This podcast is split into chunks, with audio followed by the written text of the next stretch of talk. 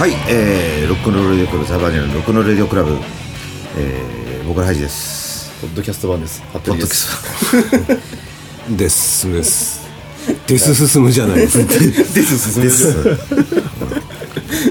英語で書くんですよ。です。です。かわいそ今日はね、う、はい。あのーまあ久しぶりにうん。ロックンロールレディオのそのラジオの時みたいな、シーズン1的な？うん、シーズン1的な話をはい。しようかなと思って、おいまあ今3月なんですけども、うん。えー3月の、えーす1977年の、えー3月の18日にザ・クラッシュ、ホワイトライオットがリリースされたと。はい。まあ、だからクラッシュの歴史はまあここから始まったという。ファーストアルバムとね。ねファーストアルバム、アルバムはその 2, ヶ月後くらいあホワイトライオットシングルか。シングルで、まあ、B 面ね昔だとこうドーナツ版なんでね今の人、まあ、見たことないかもしれないけど、レコードで真ん中がこう開いてるドーナツ版というやつの B 面というのが、えー、1977、ということでね。衝撃的なイントロでございます、これなんかあのーまあ2種類あってね多分 YouTube で2種類聞けると思うんだけど、あのーいわゆるイギリス版っていうのがカウントから始まるやつ、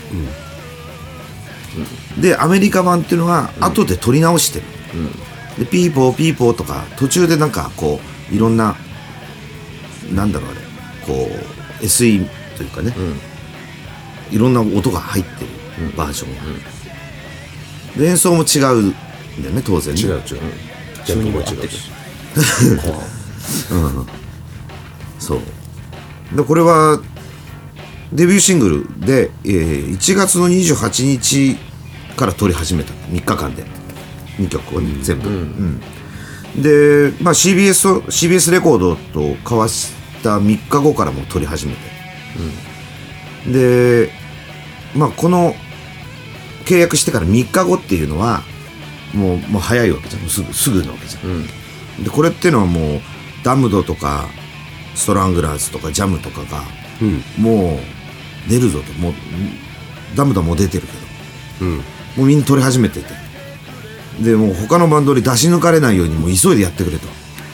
いういきさつがあったらしいよね、うん、早く早くって。そうそうそう。まあレーベルもそうだしバンドの方ももう焦ってくるよね。あいつらもう出してるとか、もう撮ってるらしいぞみたいな。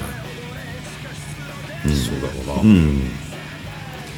な、でまあピストルズとクラッシュの「アナーキー・イン・ザ・ UK ツアー」でもう騒動が起きてもうすぐにそのツアーがねもうダメになっちゃったダメになっちゃって、なくなっちゃって、でそれがなんていうの？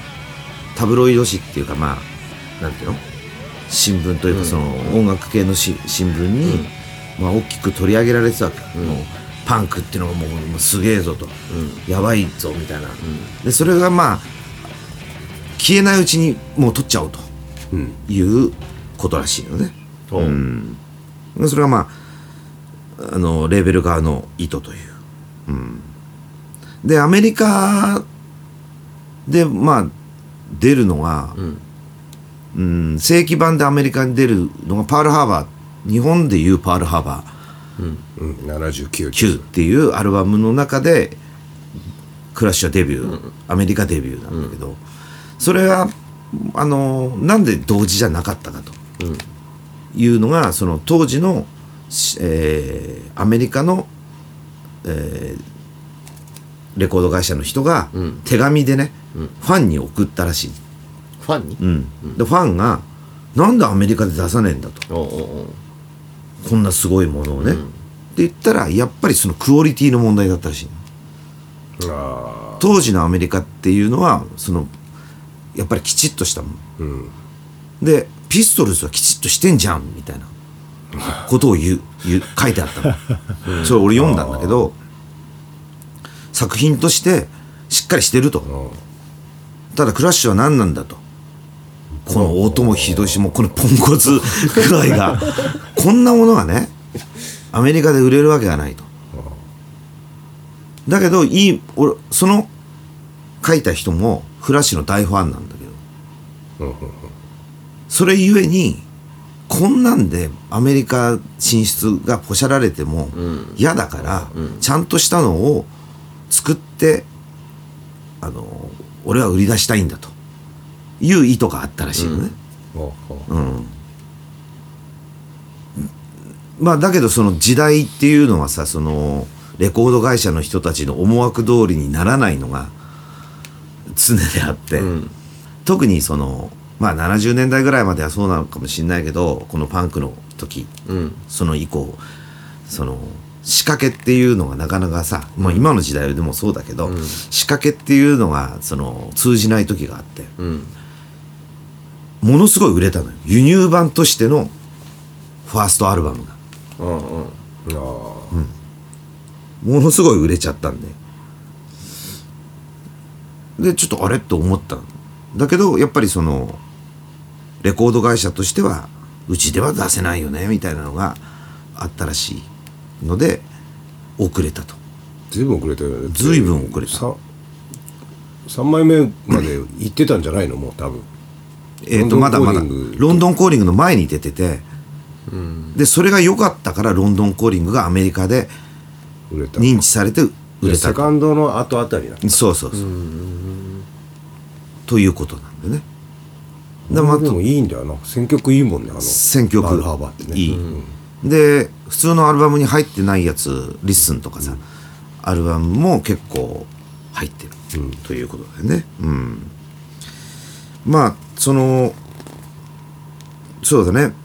だからアメリカとかだとそのラジオでもバンバンかけていってでちょっとこううん話題になってレコードを出すと売れるっていうのが定番だったんだけど、もうそういう時代じゃないとか、まあ、新しい時代がやってきたということだよね。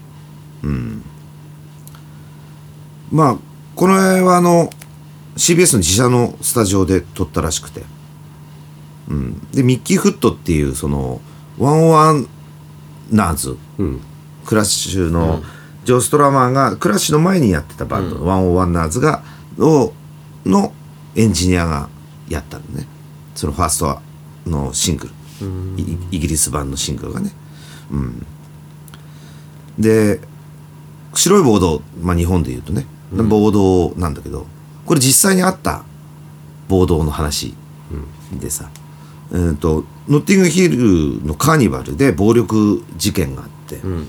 それがそのジョーもポール・シムノンもでバーニー・ローズマネージャーね、そこに巻き込まれたんでね。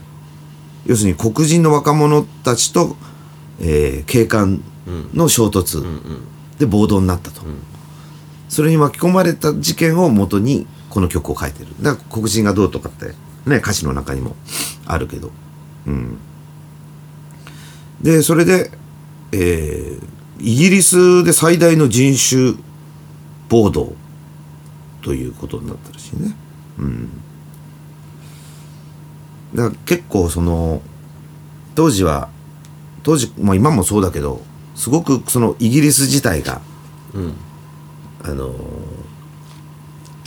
なんていうかもうもうだ儲かってないっていうかさ。うんうん。で若者たちは働き口もなくて、もううっせきしたところで人種差別っていうのがあって、どんどんどんどんねあのーこういう暴動とかになっていくわけだよね。うん、まあそれがだからパンクと結びつけて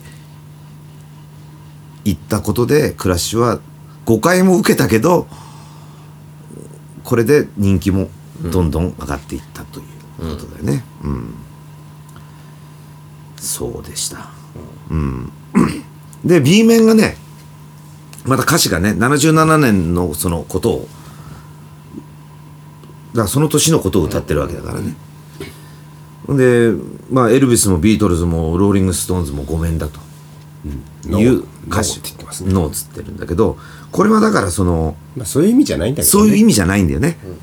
だだからクラッシュがバンドをやっていく上で曲がなかったんで、えーカバーをやるしかなかったんだけど自分たちがもう頑張って曲を作っていこういいくからそういうカバー曲はなしねみたいな意味合いだったらしいんだ最初はね。うん。でそれがやっぱりその時代とともにあのもう俺たちの時代だという歌詞の捉え方、うん解釈のされ解釈,、うん、解釈のされ方になっていくという、うん。まあ当時そのジョーはこれがバンドにマイナスになんないかなっていうふうにすごく思ってたらしいんだけどね、うん、当然その101ers の時はパブロックバンドだからいっぱいやってたわけでさ、もちろんフーとかあのストーンズの曲なんかをやってたわけだから、うん。まあ衝撃。そういう意味で衝撃を与えたということだよね。うん。まあ最初にホワイトライオットを聞いた時っていうのはどう思った？その77年のその発売日にはみんな何してるの？誰が俺たちそう。小学77年だから11歳だうん小学生だから。まだ no punks。no punks だよね。えあのそう。対外的には no punks だけど。対外的に自分の中では。そうなの。うん。やさぐれてたんで。うん。小学生だからな。まだ聞いてねえな。ベイシティローラーズとか流行ってたから当時。うん。多分そういう。うん。そうだよね。うん多分俺が小5小6っていうとバスターとかベイシティローラーズとか大体あれはうんイギリスのうん。アイドルバンド。そうだよね。あとはキッスとか。まあ当然キッスクイーンっていうのはいたんだろうけども。榊原郁恵とか。大場久美子とか？そういうことなんじゃないか？よく出てくるなその二人そうか。そうだらすごい早い女の子がうん聞いたりししてるそうなんていうの？うん。お兄ちゃんがいるようなうんそうだね。女の子とかがうん。割ともう知ってんだよそういうクイーンとかさ、ん。そういうのもアイドルな感じだからね、あのー紹介のされ方が、で音楽専科なんていうのを読んでるような人が上に兄弟がいたりなんかすると、知ってたりしてね、でランドセル背負った女の子が「あのわーらー」なんつってね。耳耳コピでこうなんみたいな子もいたかもしれないなっていうところじゃない、俺はまだ聞いてないな。中学生ぐらいだよね。そのクラッシュのファーストコンタクトはホワイトライオットの二人とも。そういうわけじゃない。のそのだってもう。俺はアルバムだから、アルバムの1曲目だジェニー・ジョーンズか。そうそうそうジェニージョーンズ。あれでぶっ飛んだっていうそれはなんでそのアルバムを手にしたの？ジャケットがかっこよかっ自分で買ったんだ。た兄兄が持ってた。ああその時あその時にはもう兄がいろいろ聞いてたから、なるほどね。サトシはパンクスパンクだったよね。ああ佐藤にそのなんでそれを買ったの？かとか聞いてみたいな。俺ちょっと今度聞いてみようか。あうんそうだね。うん。何歳まあだからそれこそ何きっかけがっつって。きっとキスとか、うんチープトリックとか、そういうの好きな人だったと思うんだけどそうでもだよね。ハードロックとか好きだもんね割と。でもね全部クラッシュにしてもモッツにしてもストラングラーズにしても全部隣の部屋から聞こえてきた音楽だよ。ああ。全部揃ってたなもう。いろいろ聞いてたね今考えてみりゃ、多分その雑誌がねあの雑誌があるってあるからそのに載ってる人たちをきちょっと聞いてみたいっていうのがあったのかもしれないね、ちょっと曲曲は？いじゃあ一回ちょっとザ・バニラの曲を挟みましょう。えー、ザ・バニラでお久しぶり「Don't Look Back」深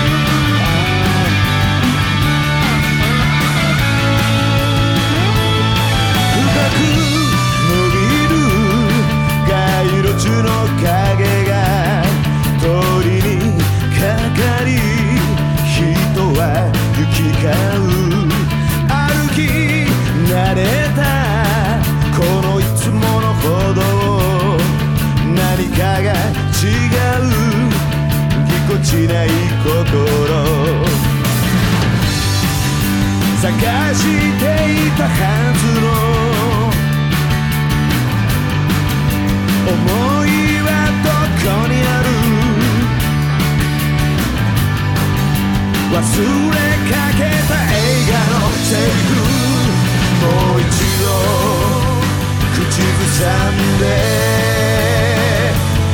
時には疲れ果て何もかも捨ててなかったことにできたらと笑うどんな誘惑その少しの何かうまく立ち回る。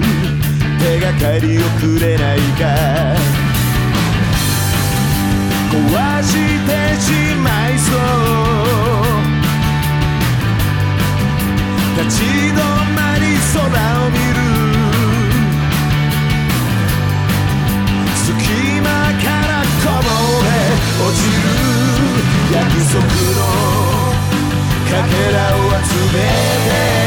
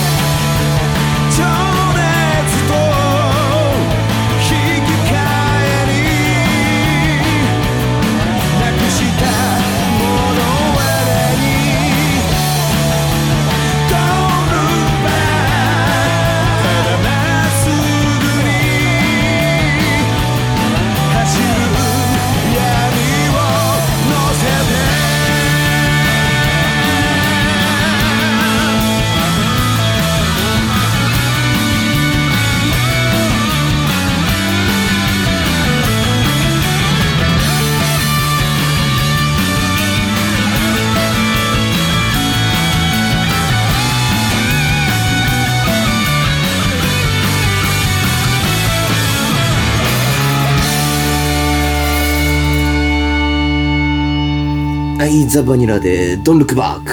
はい。美しかったね。美しい。ね素晴らしい。出来がいいよ。出来がいい。ね、自分で言うけど。うん。そうですね。えっ、とだからそうかお兄ちゃんの影響、そうだよね。だからあのー上にお兄ちゃんとかお姉ちゃんとかいる子はやっぱり早いよね。うん、いやー今でも今思ったらさうちにはパンクのさ CD は1枚もなかったと思う俺。いあ。ーやその兄貴がいるんだけどね6個上の。聞いたことないもん。で兄貴の影響で音楽っていうのはないってこと？メタリカ。とかそのだから多分完全にそっちだったのかな兄貴は。メタリカメガデスとかは全部兄貴から。まあその辺も紐解いていけばそのたどり着くんだけどね。ピストルズとかにね、うん。いやだからその持ってなかったのかなっていうね。あんだけなんかこうまあ兄貴本当に洋楽しか聴いてないような人だったから。見たことねな。んかもう気持ち悪いっちゃうでしょ見たことないのって。ロン毛のロン毛のヒゲのおじさんしか出てこないじゃんそうそうそう。ヘビーメタルのジャケットってね。あーまあうんあれは全然違うじゃんそのパンクのそうだね。うん。感じと。そうだね。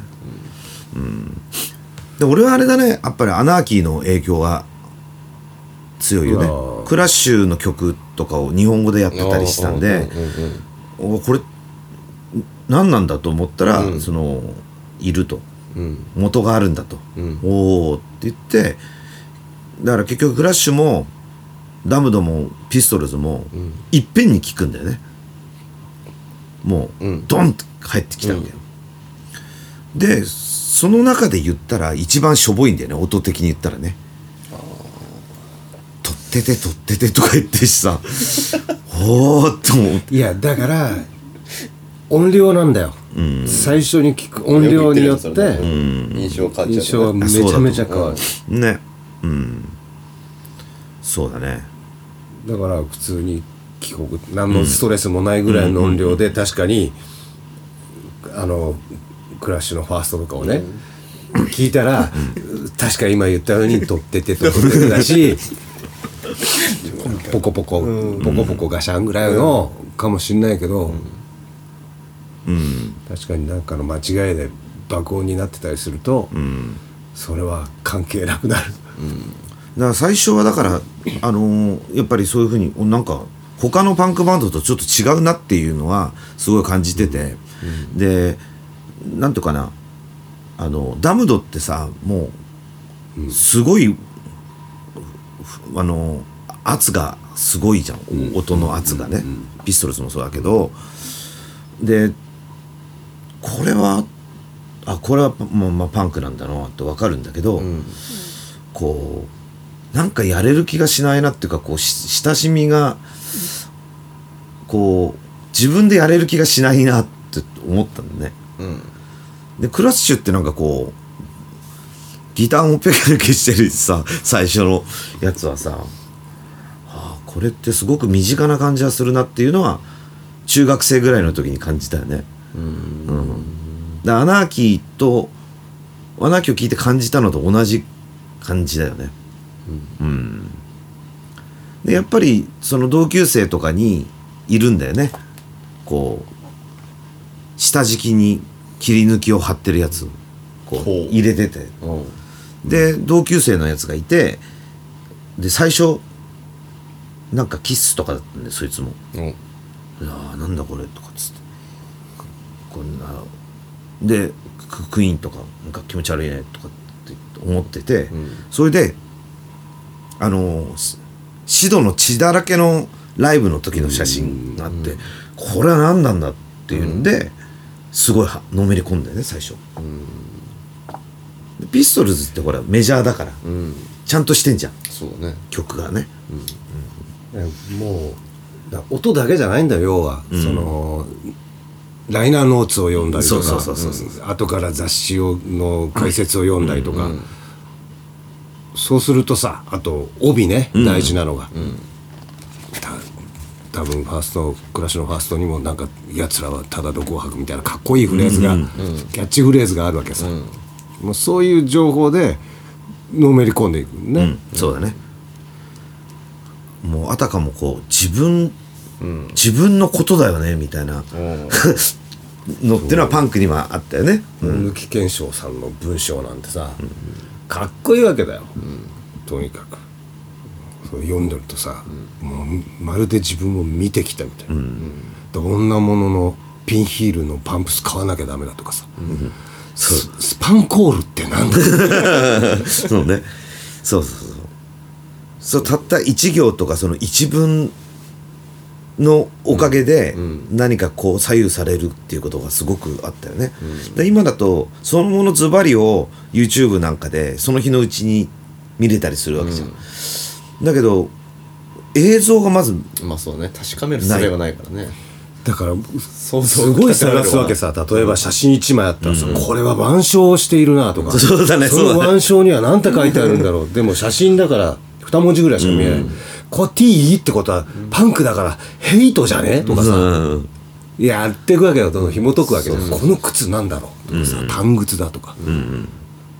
こうやって必死こいてさやっていくところがそうね、うん。今につながるんだよね。つながる。うん、だからやっぱり情報がない分、今はもう情報硬すぎちゃって、多すぎちゃってなんかなんだろう。なんか普通なんだよね。当たり前というかさ。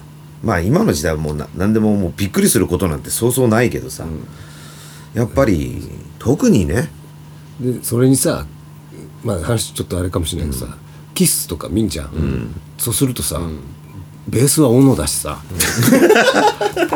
すんげえ靴履いてるしさ、あんなもんどこ探したってさ、どうやったって自分で作れねえじゃん、あの化粧だってさ、そうそうそうそうそう。でもさそのさ、まあ、出会った頃はそのさ中学校とか高校なわけじゃんまだ。そうだね、で音楽で言ったらまだこうそのそんなにこういろいろ知ってるわけでもないし。うん知らなかった、うん。初心者なわけじゃん、うん全然そこでさ弾けなかった。同じパンクとしてさ、まあ、ピストルズとかさ、ダムドとかあある中でさ、クラッシュは分かりづらいなみたいなのはなかったわけ。なんかこうさこれといってこうなんつうの派手さっていう突き抜けた感じもそんなにないとかさ、音楽もこうさうるさいだけっていうそのさ、分かりやすさとかで言ったらさ、ちょっと難しいなって感じではなかった。の印象をこクラッシュは分かりやすかったんじゃないって。俺ピストルズのあのピンク色のジャケットとかさあっちの方がよく分かんなくてなんでピンクなのって男なの？にって思ってたピンクとか黄色とかさ、ね。すごい華やかの色を使ってさ、うんダムドにしてもそうだけど、すごく色があってさ、キラッキラしててさ、字とかもちょっと可愛いしさ、あの辺はあんまり血とか出てこないじゃん、まあ、指導は出てくるけど、でもジャケットとかにほら。そうねジェイミーはね、うん。出てこないし、人たちが。ほ、いででもクラッシュはさ「ヘイト」とかさ、だ1977とかさもうそういうこと見ておこれじゃん。でしかもモスグリーンに、あのーなんていうのモノトーンの写真が乗っかってるだけみたいなさ、これがねギュッてグッとした顔して立ってるだけじゃん、ああ方が多分、素直にかっこよかったんだと思う、俺にはね、ね。いや分かりやすかったと思うし、そのなんていうかなあのーなこのモモチーフがいちいちやっぱり入ってこれたっていうかね暴動の写真とかそうそうさそう。警官と対峙するとかさ、そういうね、うんそうそうそう。パンって。割とほらダムドとかそういうのないわけじゃん、ない、ないんだ、この人はあるんですそういうそうそう。見てあなんか人がかっこいいといちいちかっこいいわけよ、で時々そのその頃だから80年ぐらいだからその日本公演があるわけね。中野サンプラザで東京だとサンプラザでやった。それのテレビが NHK のねヤングミュージックショーでやるわけ、ほんで今はないけど役役なのか？あれ役じゃないな。なんかね。役って何？あのね歌詞。ああ流れテロップみたいなのがドンって出てきて「暴動だ暴動だ」とかこうすごいね。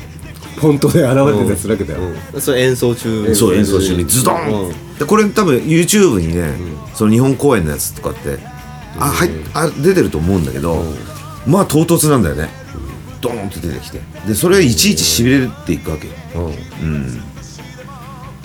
だからだから。ちょっと違う、やっぱそれも違うんだよね。そうそういう意味ではあのクラッシュが一番逆に分かりやすかった、地味だとかさ、バンって着かだ着飾ったような雰囲気もなかったし、だからスッとそうね。やっぱある日突然、まあスプレーの文字とかさ好きじゃん。ねぶっ壊れてると。かそうなんだ。クラッシュだしさ、ダムドってどういう意味だよとかって とかね。そういう意味じゃ小中学生高セッ校生クスとか言いづらいよ。あまあその15 6なん。てさわかる、うん、ちょっとそこまではだってこっちも勝負かけてないじゃん。そうだねまだそこまで尖ってないもんねね、うん。クラスの隣の女の子にさ「なあなあセックスピストルって知ってるからお前」なんて言ったら変態かと思われるじゃん。そうだよね。そうかそうそう言葉遣いと、でもザ・クラッシュだった。ら、クラッシュなんらいいじゃん、そういうのもあんだよ。今あるだろうなうん。そうそうそう。いやあると思うなるほど今の今の話一番ピンときたわそうなん。だその幼心とその、うん。まあねそういうのがああん。じゃねえかな、まあもう終わりですか大体ねあのー月に1回ぐらいねこういうのをちょっとまた入れていこうかなとそうそう思いますん。でねうん、またなんかそのロック伝承の。4月そうそうそう。4月にあったこと、なるほど。うん、いう感じでやっていこうと思いますんで、ああとあれね。一応一応じゃないけど言ってこうあのねリクエストを受け付けてますんでね。もうリクエストね。あのーウェブウェブというかこの今日話したことがバーって書いてある下のところにリクエストフォームがあるんでこんな話してとか言うと、あ何でもね受け付ける。これ毎回終わりに言おうと思ってるんだけどいつも忘れちゃうんだよ。あなるほど、最後の定型としてぶっ込んで終わろうと思ってるんだけど、はい、ぜひあの、はい。何でもいいんで。お願いします。ね感想でも何でもいいんで。よろしくお願いします。はい。それでは。今回はこんな感じでバイバイ。ありがとう